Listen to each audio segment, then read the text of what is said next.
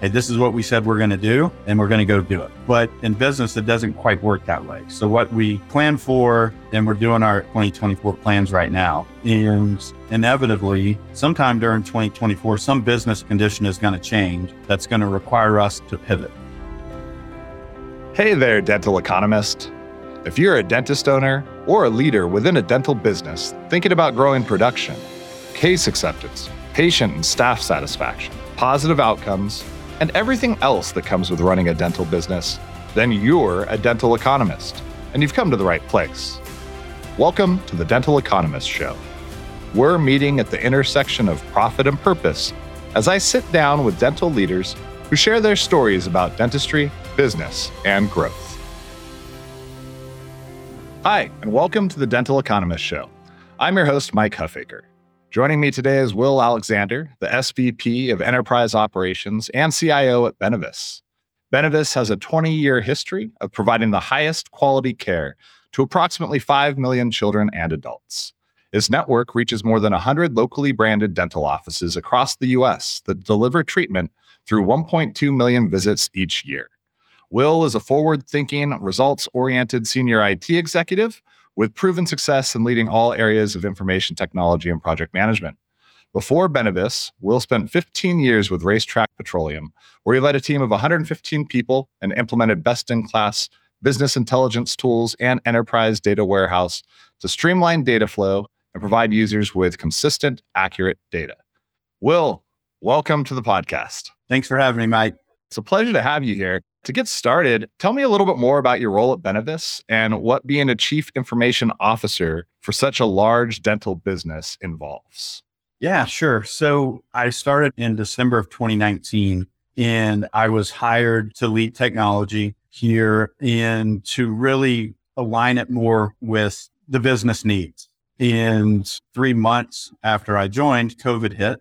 One of the reasons though I joined Benevis was I wanted to yes, influence through technology, but be able to influence in other ways. Oftentimes, unfortunately, IT leaders are executing strategy, but not necessarily at the table creating strategy. And I wanted that opportunity. And with Benevis, I got it. Along the way, I've picked up some other responsibilities. I also run our call center and lead our facilities and purchasing groups, as well as I lead our orthodontics business line, which has been fun. Again, in many instances, probably all, IT is, is a cost center. And it's hard to measure the value that IT brings to an organization. And here with orthodontics business line, I actually get to lead the P&L and that, that's been exciting. So coming from 15 years in another industry at RaceTrac Petroleum and then moving into dental, what, if anything, surprised you or was different than you expected it to be on the technology side as you moved into this industry? There's a lot of similarities especially when you talk about leading technology for a company that has distributed locations. A whole lot of similarities there. But in, in retail, a few different things. The friction in which you do a transaction in retail is pretty frictionless.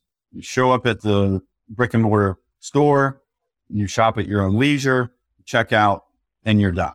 Not so much in healthcare. There's a process that you have to go through just to be able to be seen. And then on, on the back end, in a retail location, you're either getting paid with cash or a credit or debit card. And so the company, the business is collecting that money either in real time or within 24, 48 hours. And it's again a fairly frictionless process. And when you're talking about insurance payers and collecting money that way, it's just a longer and just inherently has more friction in that process. But a lot of similarities though when you talk about the patient experience, very similar to the customer experience. When you're communicating to them, you have to communicate them in the appropriate, relevant way. Much like if I send in a retail establishment, if I send you an offer for something that is just not relevant to you, it, it totally falls flat. If we're communicating with our patients in a way that's not relevant, again, it would totally fall flat. So a lot of similarities certainly from an infrastructure perspective, when you talk about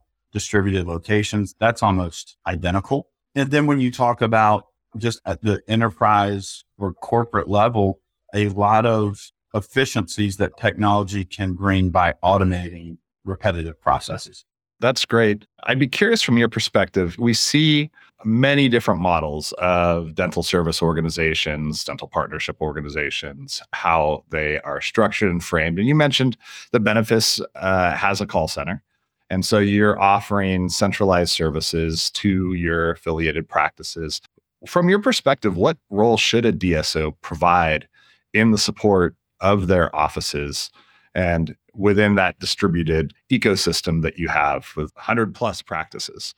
Sure. So, I mean, hopefully not sound repetitive, but reduce the friction, make it easier for the doctors and the support staff to provide high quality patient care. There's a lot of necessary business processes that go on around that, either before the visit or after the visit, during the visit. These processes that have to be done, but they don't add value to the customer. And similarly in healthcare are not adding value to the patient, but they must be done. So how do we, from a IT perspective, a call center perspective, a facilities purchasing perspective, how do we do those processes for them or at least make them very, very easy to do because they have to be done. But to the patient, they will only add friction to them. Sure. So maybe let's dive into that just a little bit more because there's kind of two things here, right? There's the removing of friction for the patient, and obviously consumer expectations on experience are very high because in most of our lives, it is so easy to purchase things, to interact with businesses and otherwise. And it does seem that the dental industry is behind from that perspective in general. And then there's the removing of the friction for the doctors and the clinical teams within the office.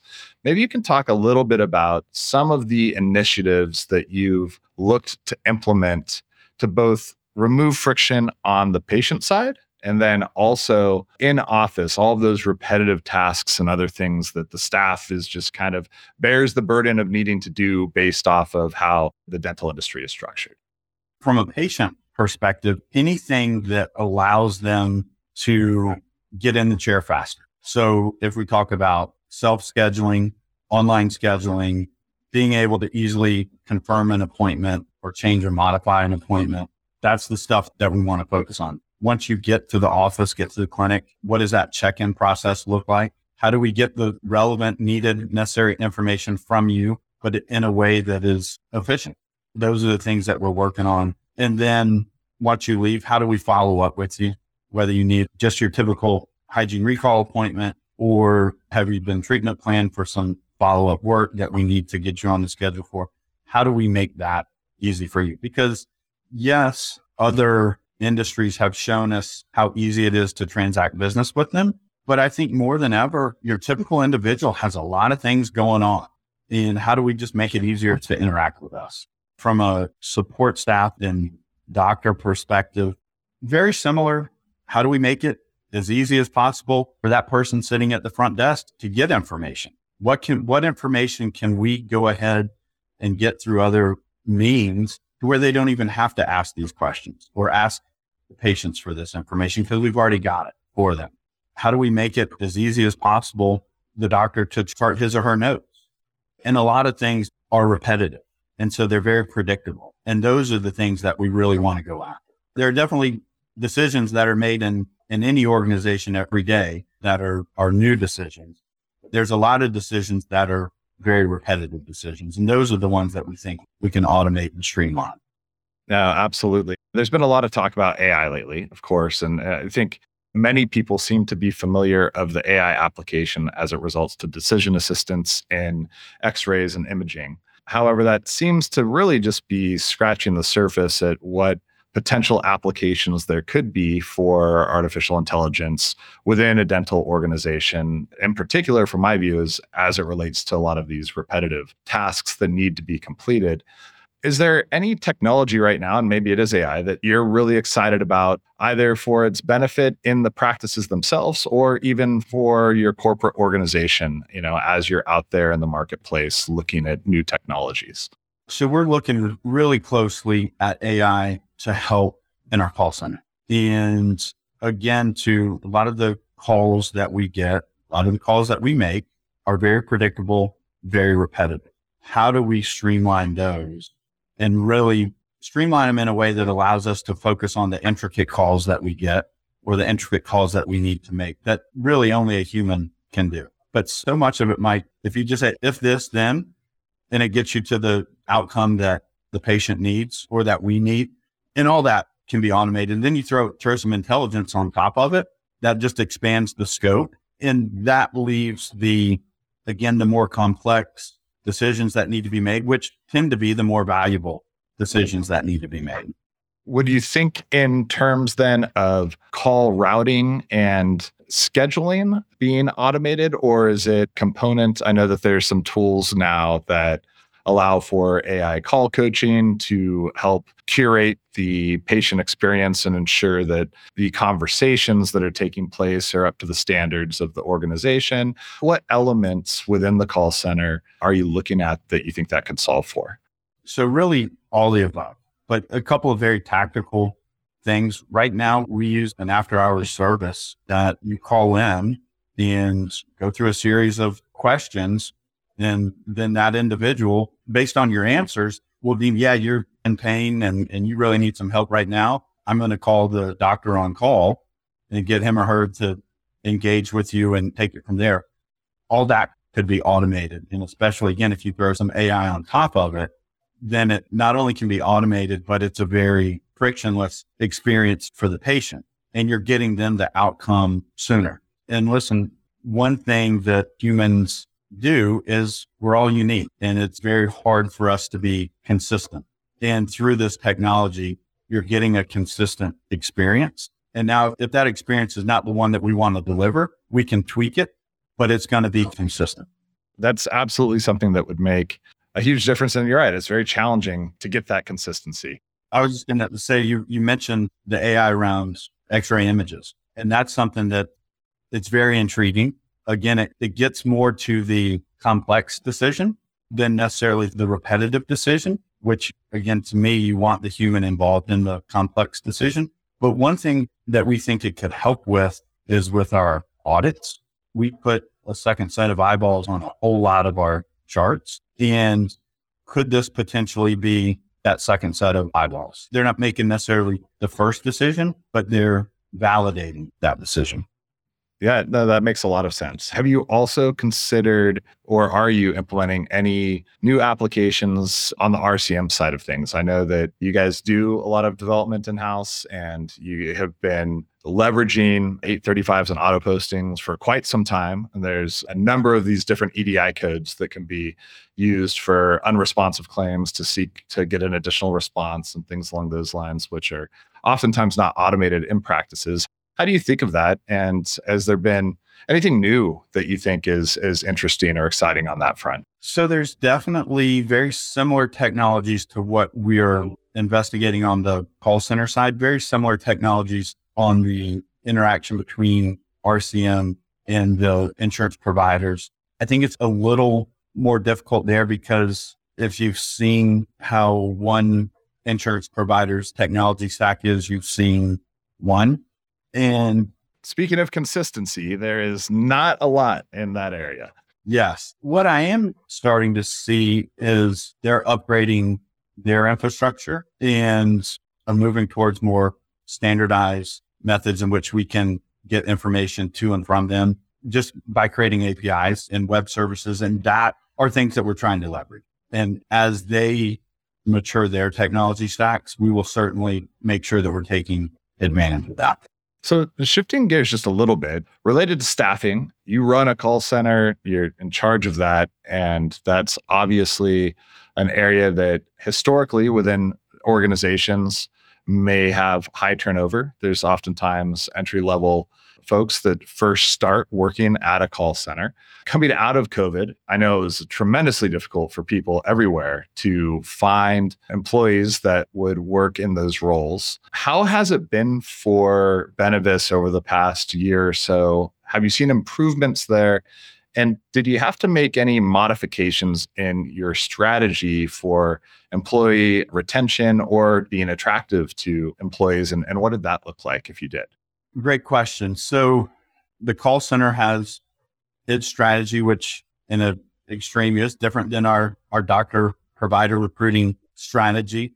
You've got to be, regardless though, yes, you've got to be in the market for compensation. And there was a time where getting information to understand are you market competitive was difficult because it was fluctuating and changing so rapidly coming out of COVID. That I think is subsided a bit. You know, from an IT perspective, you would hear and you'd read about maybe on LinkedIn, developer doubling his or her salary like that. I mean, trying to understand fact or fiction. And I think there was a lot of, there was a lot of fact to it, but I think that wild fluctuations in compensation have largely subsided.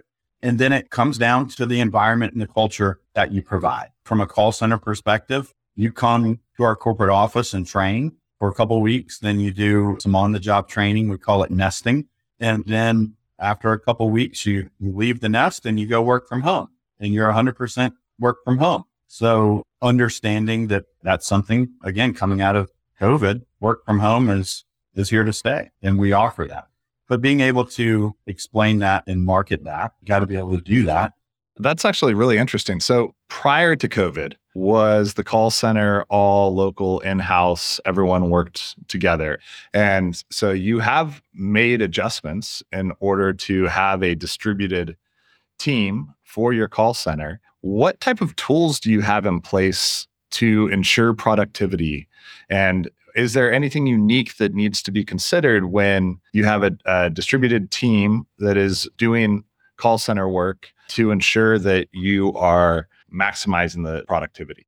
Yeah, I think my probably the cost of all the departments that might be distributed and, and work from home, the call center kind of lends itself to being one of the easier ones to do that because of the metrics and just the transactional nature of a call center where you can track productivity pretty easily in detail as opposed to IT. It's hard to track the productiveness of any individual in an IT environment. It's just harder compared to a phone representative. No, that does make sense. It comes down to the engagement though of the manager and the leader, regardless of what department. In general, our support services group or departments are all distributed work from home. A lot of making sure that we're continuing to support the organization, add value to it depends a lot on the leader and making sure that they're engaged and have a good pulse on their team.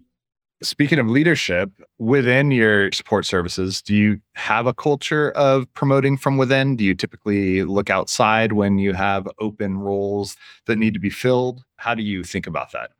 So, in general, yes, I'll promote from within. And as a, a leader, that's oftentimes the easiest way to keep things moving in the right direction. But conversely, I'm the type of leader I, I want people with a lot of diverse thought. I have one kind of work philosophy or, or work habits and having a bunch of the similar work philosophies is probably not, not best. You want people that come with different trains of thought, can push and pull and get to the right decision to create the best outcome for the organization. Can you elaborate a little bit on what your work philosophy is, where where you like to have some counterbalance with others that have some different views? I love the planned out day the repetition, the list of to dos that I can check off. Hey, this is what we said we're going to do, and we're going to go do it. But in business, it doesn't quite work that way. So what we plan for, and we're doing our, our 2024 plans right now, is inevitably sometime during 2024, some business condition is going to change that's going to require us to pivot. And so I need that person who will say, all right, well, I know this was our plan. Here was our 20 step checklist that we're going to do but things have changed. We need to pivot and do something else. I need that person. Somebody that might have a little bit more natural flexibility or they're more willing to pivot in a moment's notice. Yeah. I will put the blinders on and, and away I go. That makes sense. I mean, it's, it's great self awareness to recognize where there are opportunities to bring other people in on your team to augment and accentuate the skills that that you have. And I love that. I think so many people and looking for people that are exactly like them. And then that creates those blind spots and it creates weaknesses that you wouldn't have otherwise. So that's great. I'm, I'm curious, and there may be something to this question, there may not be, but I'm going to give it a shot anyways. Is there a belief that you have in business or otherwise, or that you used to have that you no longer hold? Like, is there an example of something that you can think of that you used to really kind of hold tight that now you've recognized that that is not the case and you've moved off of that? I'd like to think that I am more flexible. But maybe a better answer to the question is as an IT leader, when I was younger in career, I was very black or white. Here is the security best practice, and we're going to implement it 100%. And maybe that works for 98% of the scenarios. That's okay. So being able to understand what the business outcome is and maybe putting myself in the end user shoes. And now that I actually leave our orthodontics business line and, and have a, a, a P&L, I'm, I'm actually in those shoes. And then being able to see, all right, how can technology really help the end users and not just get so set in my ways of, hey, here's the best practice, here's the policy, and it's black and white. That makes a lot of sense. It seems that technology decisions can sometimes be made in a silo without an understanding of what the impact on the business will be, simply because it's the right way to do it or it's the way that it's always been done without that flexibility of, but hey, this is what it's now going to look like for others as a result of that. So that's really interesting. So, another just kind of quick question if you could snap your fingers and change one thing about your business or the industry in general, is there anything that is seems almost insurmountable or you know that it is going to take tremendous amount of work? And if you could just get to the end of that road now what would it be? I joined benevis right before covid but the impact that shutting everything down restarting everything had a lot of things just fell by the wayside. And there was a lot of turbulence and things just got changed and not necessarily for the better because things just got lost and forgotten. Although I was not here for very long before COVID, but if I could snap my fingers and it, the same kind of business conditions of maybe 2017, 2018, beginning of 2019, that would be good. Let me ask, where do you go to learn? How, as a technology executive, obviously it's incumbent to stay sharp and stay relevant where do you go? What do you like to read, listen to, or otherwise? I'll tell you this, and it's a data point of one. My professional career, especially from a, an IT standpoint, has only ever been in Metro Atlanta. But albeit data point of one, I think that Atlanta has the best community for IT leaders. There are a handful of organizations that I'm a part of, and it's not that they're necessarily exclusive or anything like that, where people are willing and wanting to share best practices, commiserate if you need somebody to commiserate with you, and genuinely, I think, want to see you do well. And I'm very fortunate to be here in Metro Atlanta and be able to take advantage of some of those organizations. That's great. One of our revenue principles that we hold our team to here is that success is not a zero sum game and that your success doesn't prevent somebody else from also being equally successful. And so it's great to hear that there's a community like that that, that you're able to plug into. There are numerous CIOs in town who have very graciously helped me when I needed help. I'd like to think that I've been able to help a few others as well. Uh, that's great. We're coming up on the end of the time. I'll have one last question for you as we look into 2024, you know, we're recording this here in, in the last month of the year. What are some things that excite you? And what is maybe something that you are concerned about? Maybe I'll start with the concern. And whether it's 2024 or five or six or whatever, always want to make sure that I have a strong team and making sure that they're in a good place that'll be a focus of 2024, but really a focus in any year. Only as strong as the team that you're playing with. And one of the things that I'm excited about, we have same thing, people coming out of COVID, hiring talent, whether it be doctors, clinical support staff, or even corporate employees was a challenge. We talked about that earlier. And I think maybe for various reasons, we somewhat cracked that nut. It'll always be a challenge, but I'd like to think that we've crested the hill, if you will, and really taking that team and seeing what we can do where we have adequate capacity in our clinics now. We have great team members in our support departments, being able to take and go create that value. Now that we've built these great teams, that's what excites me. That's great. So you guys put a lot of work into building those teams over the last year or so through through all the challenges that everybody's had and and now it's like you can kind of take the training wheels off and really run and go. You've built the base that that's needed to deliver that value and provide that to your patients and your organization. That's great. And I agree with you 100% about the people piece of things. I mean, every business is about the people. And we're in a space where our clients are of the utmost importance to us. But I would say, from a priority perspective, we put our people first and because if you don't have the people piece sorted, the clients will never be taken care of properly. So I think that that's a great way to think about it and shows true leadership because if you're not always concerned about your people, then you're missing something there. So that's great. Well, I really appreciated you taking the time today. Always enjoy talking to you. We'll have to do this again sometime, but I, I really appreciate your willingness to take the time here. This was great, Mike. Very good to catch up. Thank you so much. Take care. The Dental Economist Show is brought to you by Planet DDS. To find out more about how cloud based dental software by Planet DDS helps unleash dentists and their staff to focus on patient care, visit www.planetdds.com. Stay tuned for upcoming episodes by following wherever you listen to podcasts. Thanks for listening.